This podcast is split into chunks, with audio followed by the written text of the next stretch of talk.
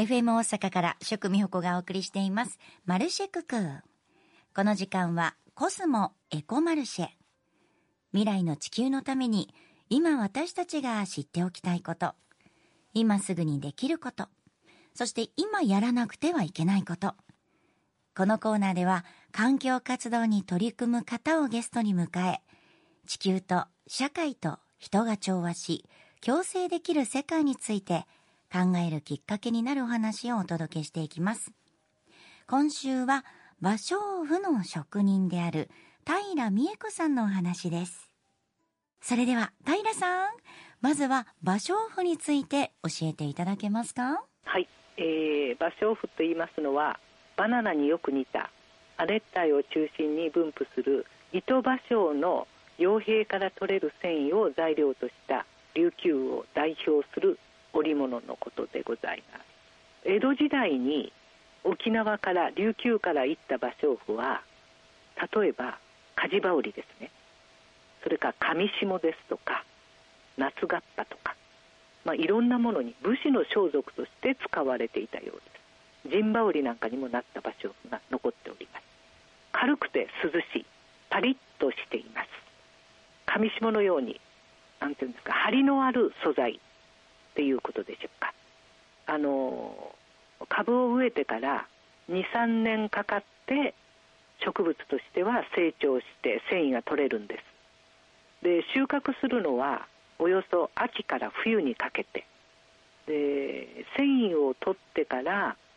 その繊維を裂いて細かく旗結びで結んでそれからよりをかけてといろんな工程がおよそ30工程ぐらいございましてそれを経て芭蕉布が出来上がるということでございます。まず育てるのに時間がかかります。あの蚕でしたらね夏蚕春蚕とかっていうので年に何回かなんですね。で都城府のチョマですと38日40日ぐらいで1回繊維が取れるんです。ところが糸芭蕉はおよそ3年かかって1回の繊維を取る時期。ってことになりま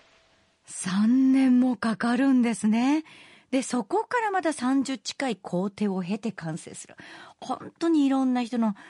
手がかかってるんだなとあの初めて芭蕉布っていう言葉を聞いた方もねすごくわかりやすく説明してくださり、平さんどうもありがとうございました。芭蕉布っていうのは歴史も深くて貴重なものだったんだなっていうのがよくわかりました。そして第二次世界大戦後に消滅しかけたという芭蕉布。これを現代へとつないだのが人間国宝、平敏子さんです。平さんの義理のお母様。それでは平敏子さんの功績についても教えていただけますか？えー、っとあの偶然といえば偶然なんですがあの平敏子は沖縄県の第4次勤労女子挺身隊の副隊長として実は岡山県倉敷に行っていたんです。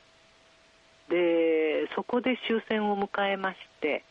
その終戦を迎えたマス航空機製作所が実は倉坊さん倉敷紡績さんの社長が大原宗一郎さんでそこで終戦を迎えましたのでさあ残った沖縄に帰れない挺身隊の人たちに、えー、何か沖縄の文化を残すようなことがこの倉敷でできないかということで大原社長からお話があって織物はできます。染め物はできない。陶器はできないんですが織物なら少しと申し上げたことで大原社長がじゃあ誰か先生を呼んで倉敷の地で織物の勉強をさせてあげようと言われたんです。そこで柳宗悦先生のご紹介で後で倉敷民芸館の館長になられた殿村先生が指導者として倉敷にいらっしゃりその殿村先生におよそ1年間織物の勉強をさせてもらったというのが平敏子の前身でございます。あの昭和49年に貴女家の芭蕉布が国指定の重要無形文化財の総合指定を受けたんです。そその会長になります。そしてその会長になったことでいろんな伝承者養成事業をやり新しい形の芭蕉布というものを次から次と世の中に出してそのことで、えー、現代の名工になったり第1回のポーラ大賞をいただいたり2000年には国指定の人間国宝の指定も受けています。お話聞いてるとこう偶然とは思えない必然というかその文化を伝承するためにいろんな人の手が加わり今に至るんだなって思いました。平さんあの現在大阪でも芭蕉布の展覧会が開催されていると伺いました。こちらについても教えていただけますか？はい。えーと、大阪民芸館で、えー、展示会をさせていただいておりますがこのタイトルが「あの騎乗家の芭蕉布物語」ということで元になりますのが駒場の民芸館の柳宗悦先生の芭蕉布物語。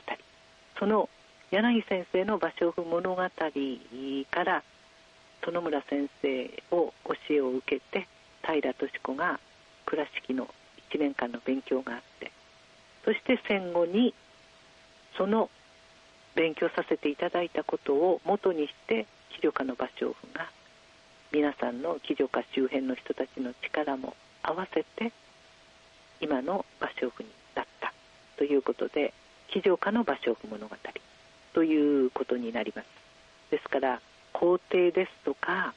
繊維ですとかっていうこと以外に昔から家族のために織っていたもうボロボロになったそれでも捨てきれなかった気力家の芭蕉布たち。そして産業としてどんどんどんどん売り物として出ていった気助家の芭蕉いろんな形のところで使われていた座布団生地だった芭蕉布ですとか形木の瓶型の無地として出ていった芭蕉布ですとかいろんな面で出ていった木女家の芭蕉布が展示されております。木女家の芭蕉布に作者の名はないと言われてるんです。芭蕉畑で新止め刃打ちをする人繊維を糸にする人そして旗を折る人最後に仕上がった布を精錬する人染める人。いろんな方たちがいて芭蕉布が出来上がるんですけれどもその人たちのそのいちいち名前は出てるわけではないんですが手垢って言いますかね。いろんな人の手が加わった芭蕉布が無言の語らいをしている。そういう布のを皆さんに見ていただきたいなと思っております。平さんのお話をこのタイミングで聞けてよかったです。このお話を聞いた上で、大阪でね、開催されている展覧会、大阪の日本民芸館に行っていただくと、なんかその布から訴えかけてくるものっていうのを感じ取ることができるんじゃないかなって思います。本当に長い年月をかけ、沖縄の自然の中でゆっくりと育ち、そしていろんな人の手によって、たくさんの工程を経て紡がれてきた芭蕉布。ね、さっきおっしゃってたように作り手の愛情、仕事へのひたむきさっていうのが染み込んでるんじゃないかなと思います。やっぱり愛ですよね。愛情も一緒に込められてますね。で、物がやっぱり今、大量に消費されていく中で、こういったことを知ると、普段例えば皆さんが着ているお洋服なども、やっぱ大切にしようと思いますよね。今週は、芭蕉布職人の平美恵子さんにお話をお伺いしました。平さんには来週も引き続きお話を伺います。